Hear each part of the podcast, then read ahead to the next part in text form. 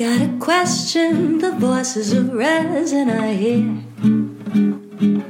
Oh, Plastchicks.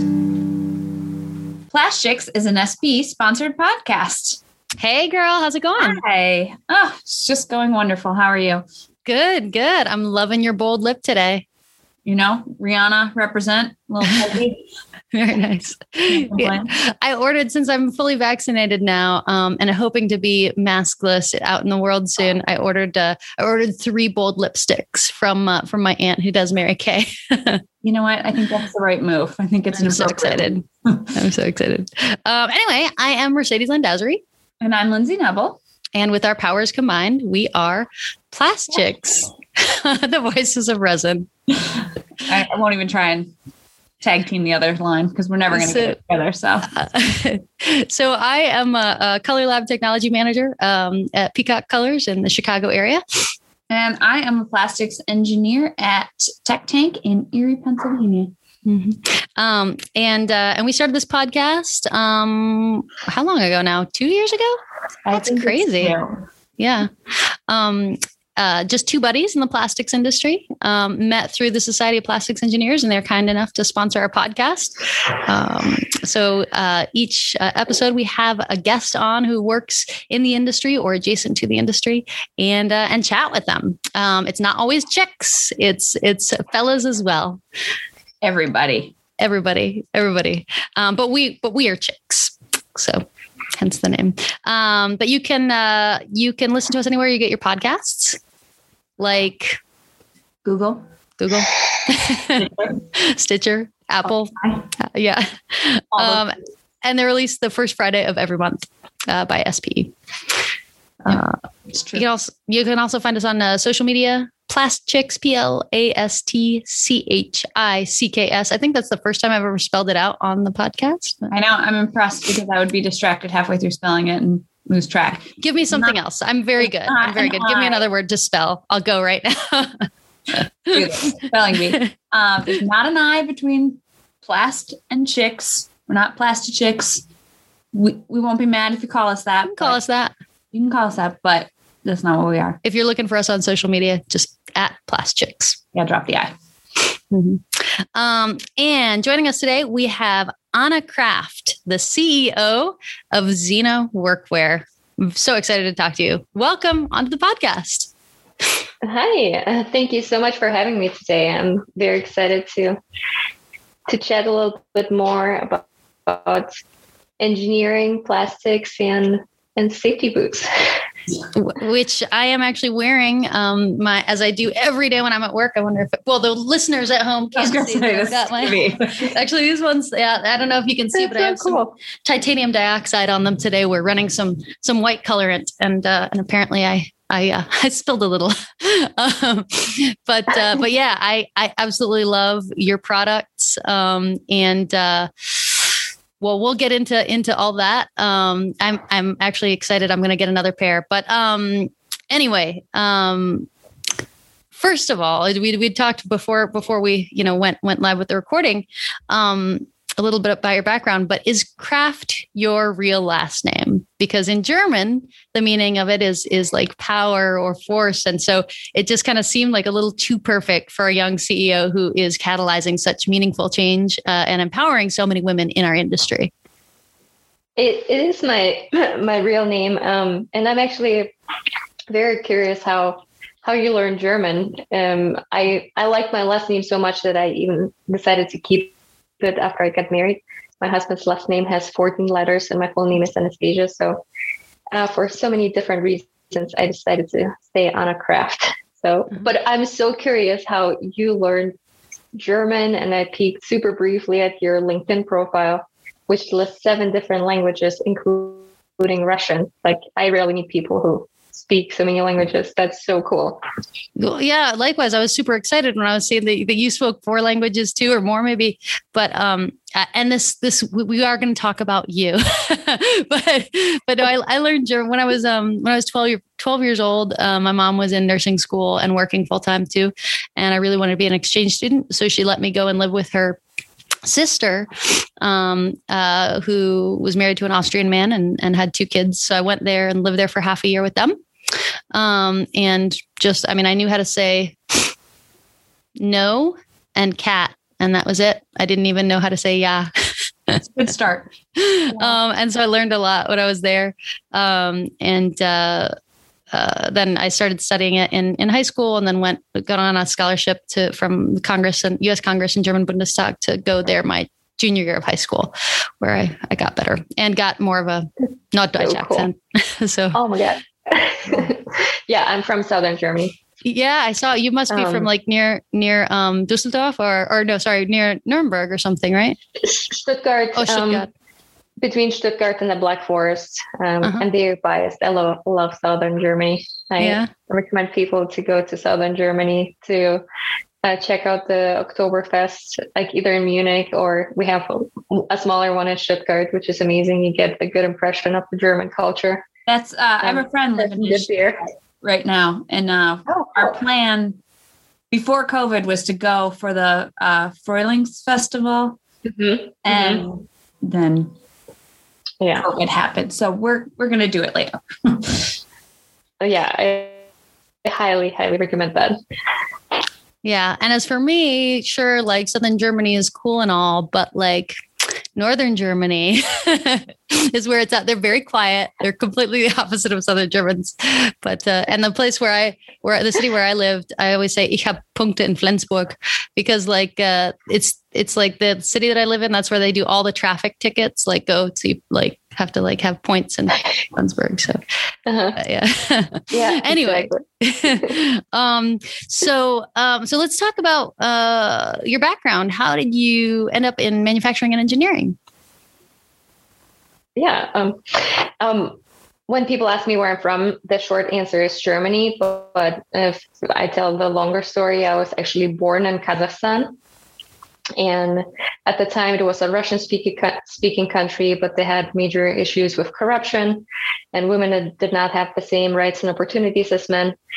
So my parents decided to move to Germany when I was about 10 years old because my dad has some German roots. And living in Germany, I realized that women had so many more opportunities. Like you could see women in management positions and be financially independent. And like after seeing so many women um, living in Kazakhstan and not having the same opportunities and like being completely dependent on their husbands, like being housewives, I from an early age had the drive to get into a role where I would be financially dependent. That would, I also love to. Uh, I'm slightly rebellious, and I hate it when people tell women like you're not supposed to be in manufacturing, you're not supposed to be in engineering or construction. That that kind of fueled fueled my uh, my wish to go into engineering as well. But more importantly, I wanted to have a degree that would allow me to do something purposeful and have a positive impact in the world. And I think with engineering, it doesn't matter in what engineering field you go, you have so many opportunities to have a positive impact in, in the world and create something completely new that improves people's lives. So that's uh, how I ended up in, at Reutlingen University studying international project engineering. It was kind of the perfect program for me because I could never decide to study only physics or only Spanish. So this was the perfect program that combined different engineering um, subjects with um, a little bit of project management, different languages, intercultural competencies. So I really loved it. And of course, in material science, we had a massive focus on plastics, especially thermoplastics, because injection molding is incredibly important in in the automotive industry, which is very strong in southern Germany. So yeah, that's that's how I got into my degree and yeah, that helped me at some point to get to the US and I got some really cool international experience for that.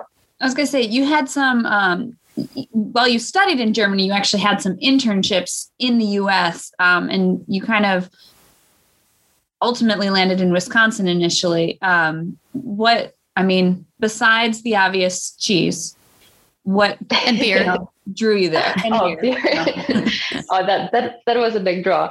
Um, it was actually very very surprising how I ended up in Waukesha. We because it was an international program, we all had to, to apply in different countries, and I had a bunch of exotic countries in my list, like countries in Asia or South America, to improve my Spanish. And then, like the most interesting offer came from Waukesha, Wisconsin. It's a small town in Wisconsin so I accepted this position at the German steel cutting tool facility where I interned in environmental health and safety. And um, I, I got to do so many cool things there. And then it, after to finish my degree, I came back to the US and did another, I wrote my thesis at the same location about heat treatment of steel. So that's how I came to Waukesha. So, but I fell in love with Milwaukee and Wisconsin in general because it had such deep German roots and I felt like home. Like it had, of course, really good beer and good cheese as well. Mhm. Part of it. I, I went to uh I don't know if you've ever been so I'm I'm in Chicago and I'm always going up to Sheboygan my my our, we have a, a liquid uh, color plant up there Vortex Uh-huh. liquid color so but once I was in in Milwaukee and ran into like it was it was the weekend of July 14th and they called it Bastille Days right like Yeah. and it was like and and I was like oh cool so like there'll probably be like wine and cheese and it was like it was all like beer and like cheddar and like it was like nothing it was like nobody was drinking time. wine but yeah but, but Yeah. Wisconsin is I feel like of, of everybody that I've met all the places that I've gone in the United States Wisconsin has the nicest people everybody is so nice there I, I agree. I, I would say it about the Midwest in general, but um, I was blown away how supportive people are here. Um, and especially like starting the business or even working, um, starting working in the manufacturing industry, I realized how how inclusive and supportive people are. Like Americans and Germans are often compared to coconuts and peaches. So Germans are the pe- uh, coconuts that have a very hard shell. And even if you work work in Germany and try to get to know your colleagues, Germans have this really hard shell that is difficult to get through. But then once you get through that shell, you have um, at some point good friends. But it takes a long, long time. With Americans, it's more more easy to get along and they're more inclusive. But to get to that very close friendship, you have to invest a lot of time, which makes a lot of sense. I personally prefer the American method because it makes life so much easier and you feel it just so so much more welcoming Mhm. um, in that culture.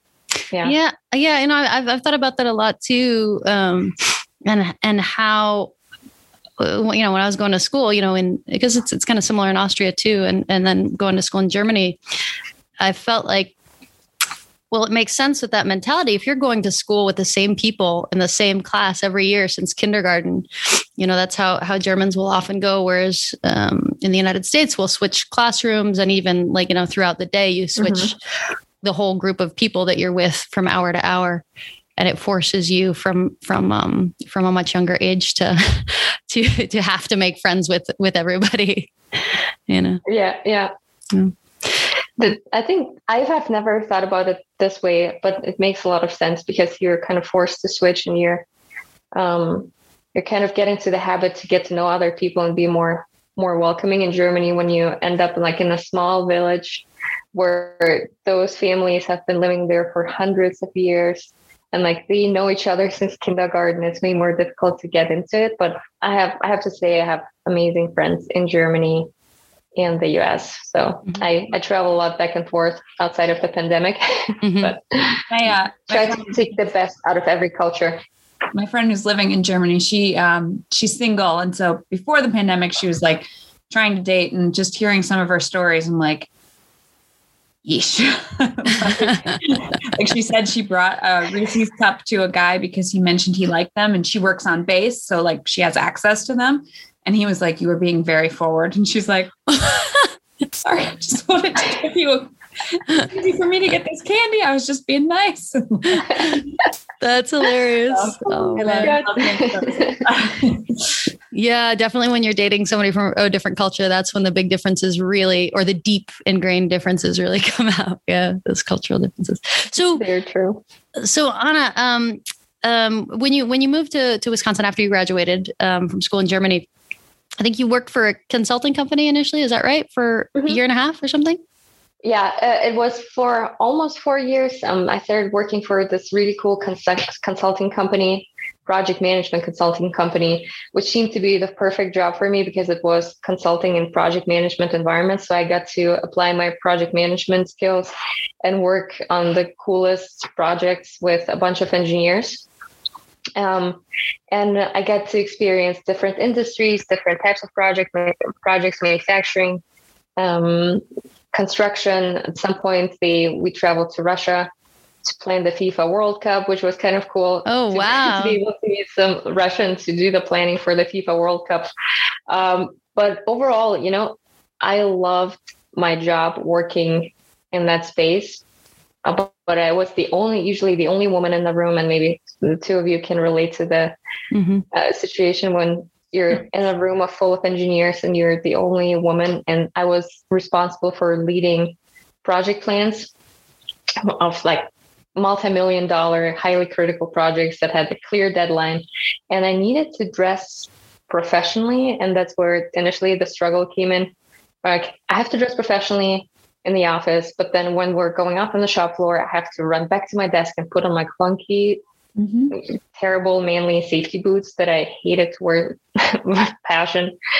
Um, that just made it impossible to dress professionally, and I felt like a clown walking on the shop floor and like tripping over my feet.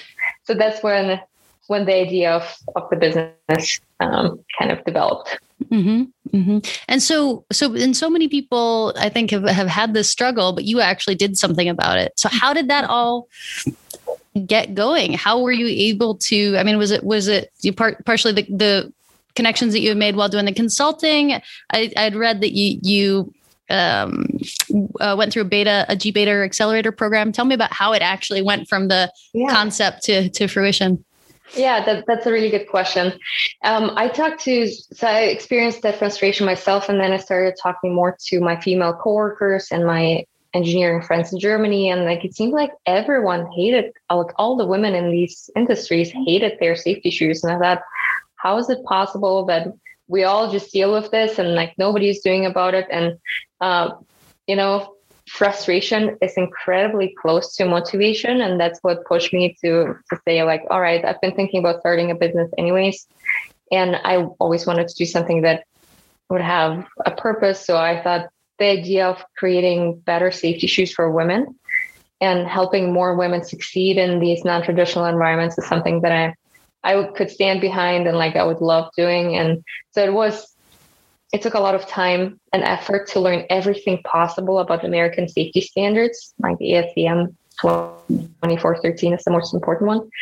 Um, then finding um, finding a designer, creating a tech pack, finding a manufacturing facility. It took us because I'm a German perfectionist. It took us uh, five prototypes to get to the first product that I actually was comfortable with uh, to launch. Then and then during the gBETA program, um, it's an accelerator program. I finally decided to quit my job and focus on this entirely. And for those people who are not familiar with accelerator programs, these are programs that help companies either launch or um, grow, depending on what they focus on. Um, in our case, uh, it, it was a seven week program. They helped us to reach five of the goals we've set for ourselves. One of them was finally launch a website.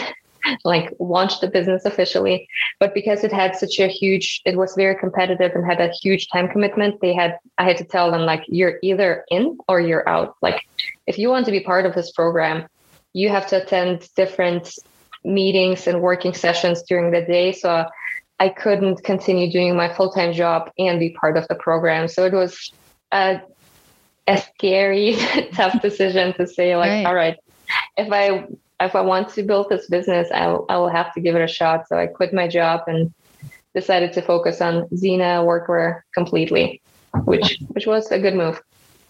So that's amazing. I'm glad that you did. I'm glad that you made that choice. My feet and and my fashion sensibilities are very happy that you made that choice. and my feet will thank you. I just haven't. There, there's a pair in my cart, but till I go back to work, I don't need them right now. yeah, with maternity. yeah. Uh, but so tell us about the very first pair that like delivered. What was that like? Yeah.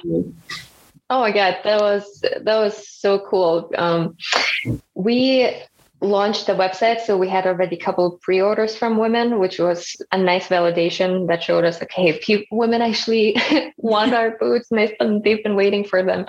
So I received that one email from uh, from a woman who worked at GE Healthcare here in Waukesha, and she was flying in for her rotation program, and she emailed me and said, like, hey, hey guys, like I I ordered your boots. Like I broke my shoulders. She had a shoulder surgery and said like, can you can you please deliver the boots to me faster? I'm starting my job on Monday and I need boots that I can zip up because I'm not able to tie my shoes because I have only one usable hand.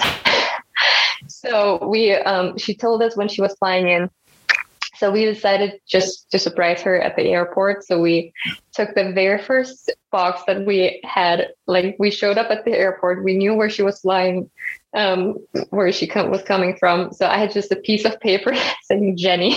and then we decided to surprise her at the airport. She was so happy, and she she has been one of our biggest supporters since it was so cool. So she had her shoes on time, was able to start her job, and the coolest thing is like we had since then so many other customers from GE, and everyone says like Jenny is wearing the shoes all the time, like even though she doesn't have to. And this makes me so happy that women wear the boots not only when they have to, but we went from the feeling of really disliking, hating your boots to women who wear the boots like all the time at work or even in their free time. And this is just expanding safety overall. And yeah, makes me very happy that this is happening. And maybe I'll show the first model that we launched with. Yeah. Yeah. Gosh, that's such a good story about the first the first one delivered. I love that. Yeah, no. that that was cool and so exciting and everything was new. Starting a business is such a challenge and like you learn something new every single day. And the, the cool thing is I get to talk to so many women in different environments and like like you, a woman in the plastics industry, which is so cool. Before that, I was very isolated. You could probably relate to that. That a lot of women are kind mm-hmm. of in these silos, not not being able to connect with others. Um, so this is the first boot that we launched with the Gravity boot, which mm-hmm. has a heel based on Canadian safety standards because Americans don't have anything. A steel toe cap, a slip resistant rubber outsole.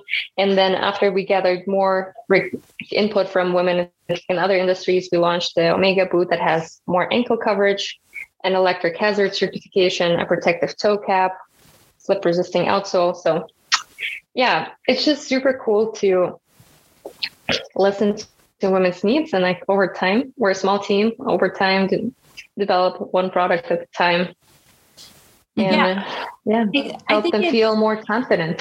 I, I think that Absolutely. is like a real, you know, concern because eh, I've, I mean, my dad and my brother, um, they're they both work for the town that I um, grew up in, and you know, they always have to get their like safety boots and they have their like safety shirts and all that stuff. And one time, I remember asking my dad, like, you know, what do you do if you have a female employee? And he's like, uh, I I don't know. I don't think we have anything for them. it's like, and you know, if I were to go into that situation, you know, I mean, you go to any any event, not so much nowadays. I feel like people are pushing towards having women's products, but like, you know, it used to be in the past, it would be like, oh, um, you want this men's shirt? I'm sure this extra large. Yeah. Great. here's some here's some safety glasses. That'll be fine. Like, yeah. I remember Lindsay when we went to uh, the plastics news event, um, Women Breaking the Mold, and there there was a Conair booth, and they were giving out women's T-shirts oh, at the booth,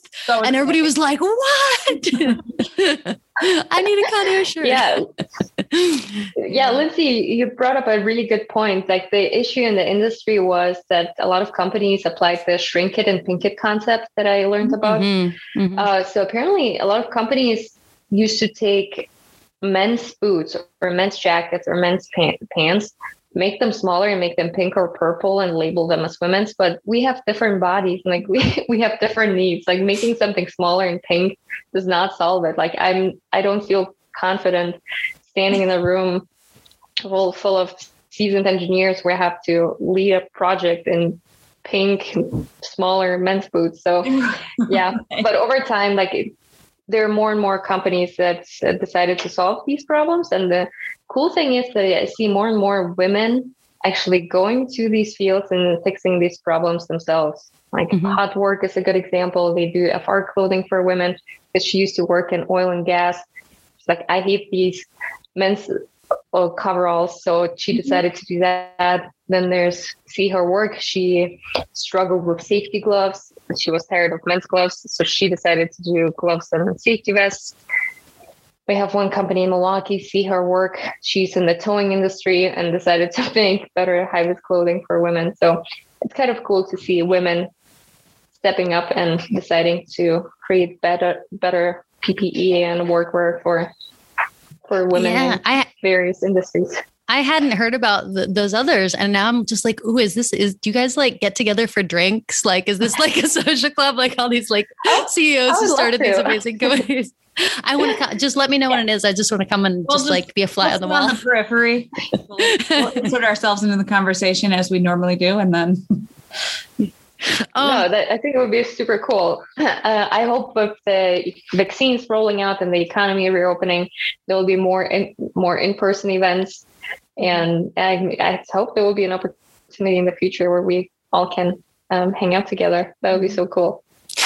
Yeah, that would be that would be great. The so you know one thing I was thinking about, and this is something that's that's becoming more and more um, people, designers, industrial designers are becoming more and more vocal about it, and there've been some great books published recently.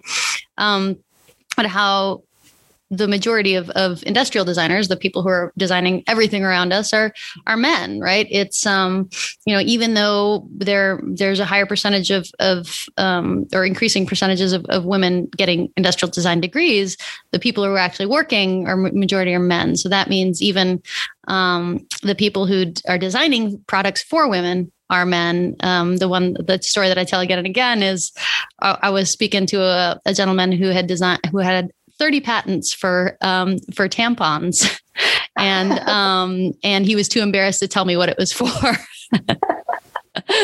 and then oh Lindsay was like, Lindsay was like, that's why they're so uncomfortable, designed by a man. Well, and you know, and alongside that story, you know, and I've I've told the story, I think on the podcast before. Yeah, think yeah.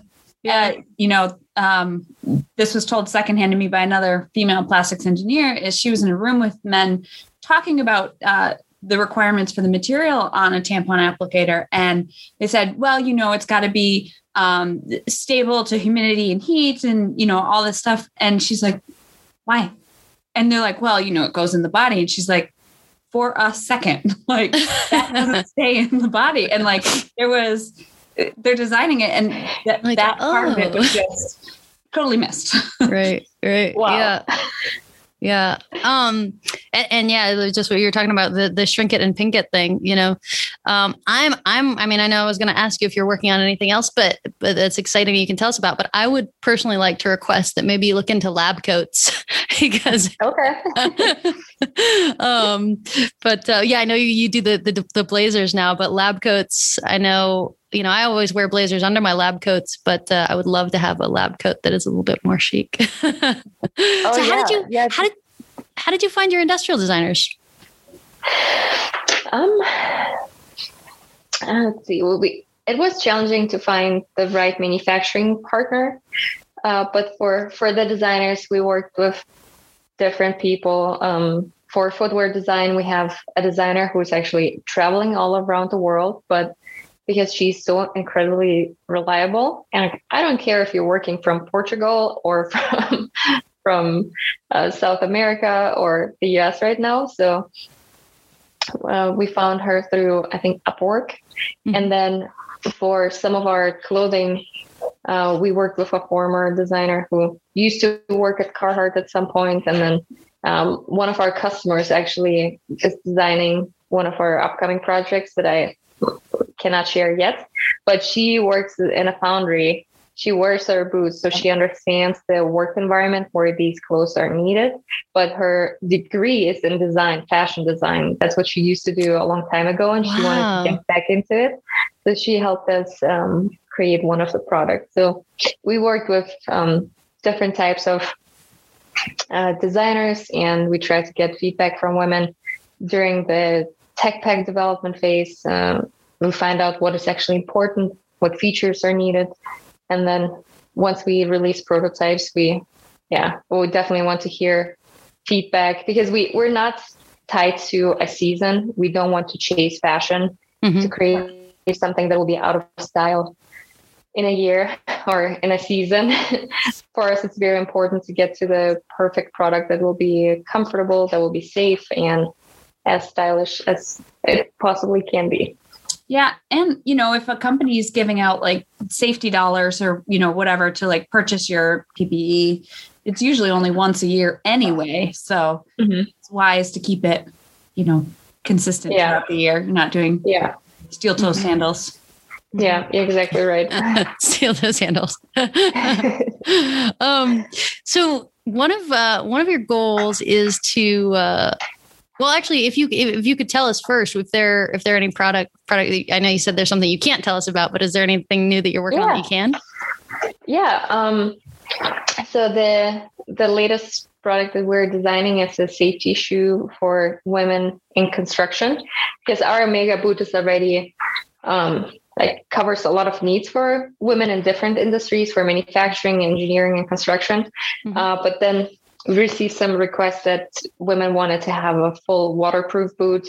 Uh, so in this case, the elastic's not ideal. So waterproofing is important. We want to incorporate um, a puncture resistant outsole. Mm. That's, that is important in different industries. Um, deeper thread. Certain companies have a six inch shaft limitation and the next boot will have a lace up. So we we look at all the features that we have been me- missing. So that will go into the this incredibly functional safety shoe that we will be hopefully releasing later this year. And we'll work on a completely different toe cap because steel is great and withstands a lot of force. The challenge is working in the Midwest and uh, Mercedes, you probably know, like the winters in Chicago can get really cold. Mm-hmm. So if you're working outside a lot, your feet get really cold. So we're exploring other materials that will be more insulating, and composite toe caps are on the list. Very cool. That's exciting. Well, I might have to get a third pair of Xenas then. yeah. And, and, and besides that, we expanded, besides safety shoes, which is the biggest pain point and will always be our main focus, we expanded into more functional blazers. Um, I'm wearing right now like our very last, like latest release, which is this very functional, machine washable lightweight blazer with a bunch of different pockets. Nice. Um, at cinchable waist, so functionality is incredibly important to us. So, yeah, yeah. That, that is that is the latest. We had a kind of going back to the lab coats. We have at our work just kind of like lab coat, you know, mechanicy type things, and like they gave me I don't even know what size, but they gave me a size, and I was like, this doesn't fit over my chest. and so and then so I just had to get like a bigger size, but I wear it and it just looks like, you know, I get caught on like if I'm like trying to put a, you know, change an insert out in a mold, like I'm getting caught on stuff because it's just hanging on me. It, it, there's just there's no I need something that I can like cinch up and fits me and like isn't uh-huh, uh-huh. isn't something I have to leave open. Like that would yeah. be nice. Yeah. Absolutely. Yeah. I it's on our list. I, I, I would love to connect with you, two of you separately, to learn a bit more about like what features are important. Um, does it have to be chemical resistant in your case? Not for me. Just yeah, I'm. I mean, I'm. Mine, just, mine's just grease and raw pellets. Mine needs to be dark colored just because they get so much coloring on them, you know. But okay, yeah, makes sense. Mm-hmm. Yeah, we'll we'll chat a bit more about the lab coat. It, like we had so many requests from women um, who want a better lab coat. So oh, really? On our list, yeah. It's not just me yeah, being greedy. no, the the only challenge is that certain companies work with a provider that delivers the lab coats and then they w- pick them up for washing, and so they don't have a choice to get their own. But mm-hmm. if they're there's flexibility inside the company, like we can we can make it happen. Right. Yeah. No. We we have we have a we have a, a service here that does that, but I would I would buy my own and wash it on my own too. I'd have to run it completely separately from everything else because of all the pigments, but I would do that. Accidentally throwing cool. your favorite white shirt. so, so, um, how, you know, well, actually, going going back, I was going to talk about your some of your goals, but I want to talk about the unboxing experience because now you're are you just all e-commerce right now? Or are you in stores at all? Uh, we're all e-commerce. Um, mm-hmm. We kind of developed a, may have been a mistake, but um, we just decided to pass on all the savings on directly to the consumer because if you work, go through retail, you have one manufacturing cost and then um, you have a markup before you go to the retailer because the more middlemen you have in between, the higher the product gets. So we mm-hmm. decided mm-hmm. to pass on the savings to our customers directly. Um, so we're mainly e-commerce, but we provide a super easy shipping process so women can find their their model, the size and color on the website. We have a size guide that explains like also like you can call us.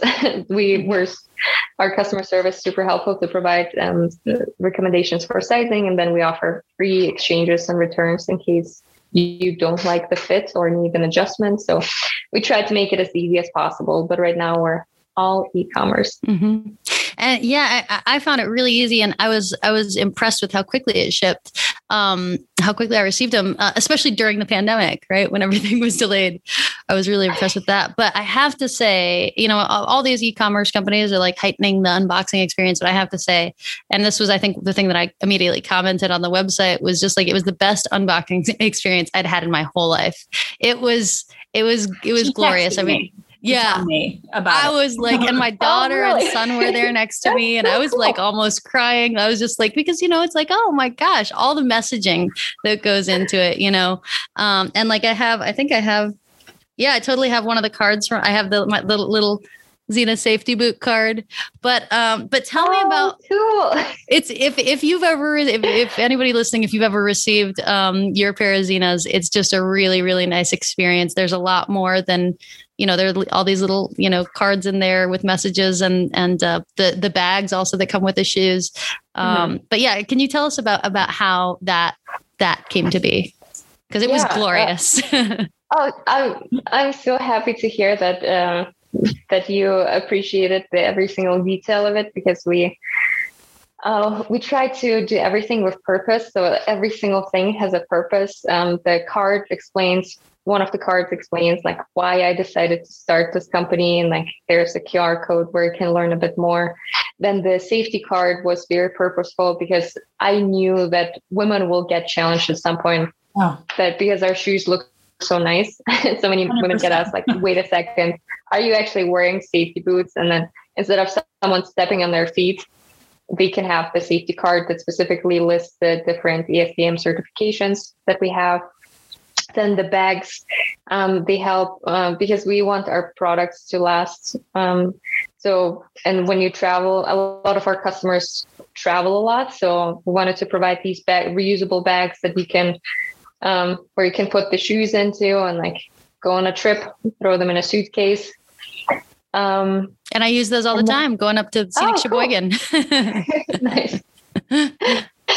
so yeah, it, it's very cool that those are used. And then, yeah, the last probably piece that we put some thought into it is the quote that we include in the in the box, which says "Be safe, be you, be a badass." And the reason is we thought like, what is the most important thing that we want to do? Is like we want women to be safe because we all work in these environments where you have a lot of different ha- hazards. So safety is our number one priority.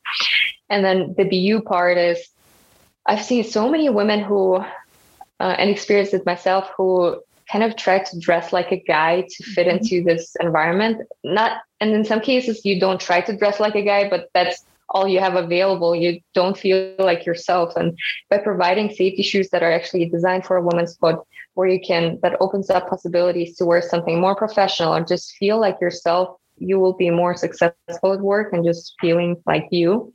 And the last part is like be a badass is I think a lot of the women who go into these fields, non-traditional fields, have a slightly rebellious mindset or like, I can do this thing. it's not the most traditional path, but I I can make anything happen. So it's just encouraging everyone to follow their personal path and support each other. I love it. Yeah, my that and that quote. It's on the inside of the box when you open them up, right? Yeah, so it was just yeah. like I, it was just such a good experience. My daughter was immediately like, "Mom, can I have the box? I want the box." so she has it. She kept it. oh, that's so cool. yeah, it was great. It was great. Oh, yeah, uh, I love that. Just the the you know the be you, be a badass. I mean, be safe. Be safe. Okay. Yeah. I, yeah. I like that one. But, um, but like, you know, I remember, um, you know, I wear a lot of lipstick and it kind of stemmed from my time in like the medical industry. Cause I would, you know, you can't wear makeup in a clean room, you know, and, um, when I first started in the medical industry, I was in, uh, I was working as a co-op. And so I was 21, 22, something like that. And, um, you know, not wearing makeup, I I was almost always asked whose daughter I was. Um, not as much now. The bags under my eyes give it away. Stop. But like um, no. you know, one time, um, I was in the cafeteria and the woman thought I was. Uh, it was take your daughter. It was your daughter to work day. She thought I was. Uh, one of the guy's daughters. And so she actually charged my lunch to him. And she's like, uh, your lunch is already paid for. And I'm like, what? I'm like, I work here. I have a badge.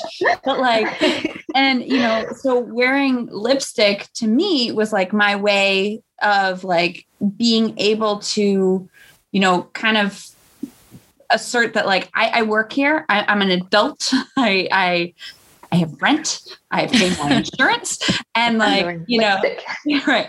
And like plus it was easy to swipe off if I needed to go into a clean room. But mm-hmm. you know, it's, mm-hmm. it's one of those things that helps you stand out and be. I'm not one of the guys. I'm not someone's kid. I'm not someone's, you know, mm-hmm. whatever. I am a female engineer and I am here to do my job and do my job the way I intend to do my job. And mm-hmm. like, so I love just a, like a, a shoe that says, this is what I'm here to do. Mm-hmm. Mm-hmm. You know, yeah. yeah. and sorry for that spoiler alert, Lindsay, about about the box. But yeah, it's such a good, such a good. You know what? I will still enjoy it when I open the box. You will. You will. Yeah. No, that this is a really good example. Like, so so many women get asked. I, I listened to the uh, another podcast that you you two recorded, and um, someone mentioned like they, they were asked like, "Are you?" Well, I think one of you has been asked, are you a secretary? Like oh. really? like women, there's still this unconscious bias and like women have to prove themselves. Like, yeah, I'm actually an engineer. Like, and right. I know. Mm-hmm. Yeah, absolutely. well, know, you might have been asked to, but I definitely have been asked so you you inspire so many so many people. Uh, can you tell us about the people who inspire you? Yeah, um, the, there there are so many people who uh, who inspire me, and I I try to do to build a su- successful business and help many women succeed. Uh, but there, I love to read books and kind of get inspired by others. Like some of the people I admire are one of them is the founder of Patagonia, Yvon Chouinard, who um, created this brand where they have the strong focus on making clothes very durable and I'm rereading the book for a second time and I'm still picking up bits and pieces that I have not even thought about. Like, for example, if your zipper breaks or something breaks, they make the clothing that you can replace the different parts of it. And then the other aspect is not trying to chase fashion, but create something that is incredibly timeless and durable. And ideally, I try to apply the same concept of uh, designing something that is versatile that you can wear in your office on the manufacturing floor to dinner. Like i or even in your yeah free time of getting a cocktail with your friends. So if i can create the most versatile product that makes me just so happy. So he's one of them. And then other people are um, sara blakely taught me how failure is just part of the process because initially when i launched the company i was so afraid and worried um, about things like, oh my God, will women love my boots? And like, what if someone does not like the design? And what if I fail? And what will people think if I fail? And I like had to find a way to cope with this fear of failure. And I think Sara Blakely, the founder of Spanx, is one of the best examples who I kind of learned as a child to incorporate failure as a learning process because when she and her brother came back from school and her dad asked like what did you guys fail at today? And if they didn't have anything to say say mm-hmm. he was disappointed. And when they said like hey dad i tried this new thing today and i failed like he would high five them. So it just it shows us an example that they it's okay to try something new. And like if you fail along the way it's just part of the process. And her definition of failure is like not trying at all. So that. that's kind of cool Mm-hmm. And then maybe the last example I'll bring up is uh, Elon Musk with his multiple companies. After I read his book, I thought, holy cow, like if Elon Musk can start PayPal and Tesla and SpaceX and the boring company, whatever else he is doing, like I can start one, at least one very successful company and make the best products for women. So he was the big inspiration to me as well. I love it. So cool so right. what what uh what's next? What uh are you going to continue? I mean, you're working on some new products for Xena. Are you going to expand the company? Are you going to start other companies here, abroad, write a book? Oh my God. you know, there's so much I want to do. So, my focus for the next years will be to continue delivering the best workwear products for women in non traditional fields, including manufacturing, engineering, um, construction, oil and gas. So basically, women in like these male dominated environments who don't have access to good work clothing. And then at some point, like I have a whole list of things I want to do. um, I I will try to find a way to either through the company to support women's rights globally. Like we're so lucky to live in the U.S. Like although we still have certain struggles with equality in this country, in the Western world. There are uh, women outside of the Western world who struggle with like terrible things that I'm I would love to tackle at some point, whether it's through Xena or if I'll do it on my own. Um, I'm still part of the nonprofit building sustainable food and water supply systems in African countries, and I think that can be expandable. Sustainability is incredibly important to me, whether I'll do it through the company or we'll find a way to um, tackle plastic pollution uh, in, in, certain parts of the world. And I, I, would love to learn from you ladies as well at some point, like how plastics can be, there's a cycle they can go through. And uh, I think a lot of countries don't know how to utilize that and how to implement recycling systems. And um, yeah, so yeah, much, well, so much to do. Yeah, yeah, we. I mean, Germany honestly is so good at that. But yeah, yeah. Um, what about the book though? I want to read your book. Are you planning to? I hope you're planning to write one.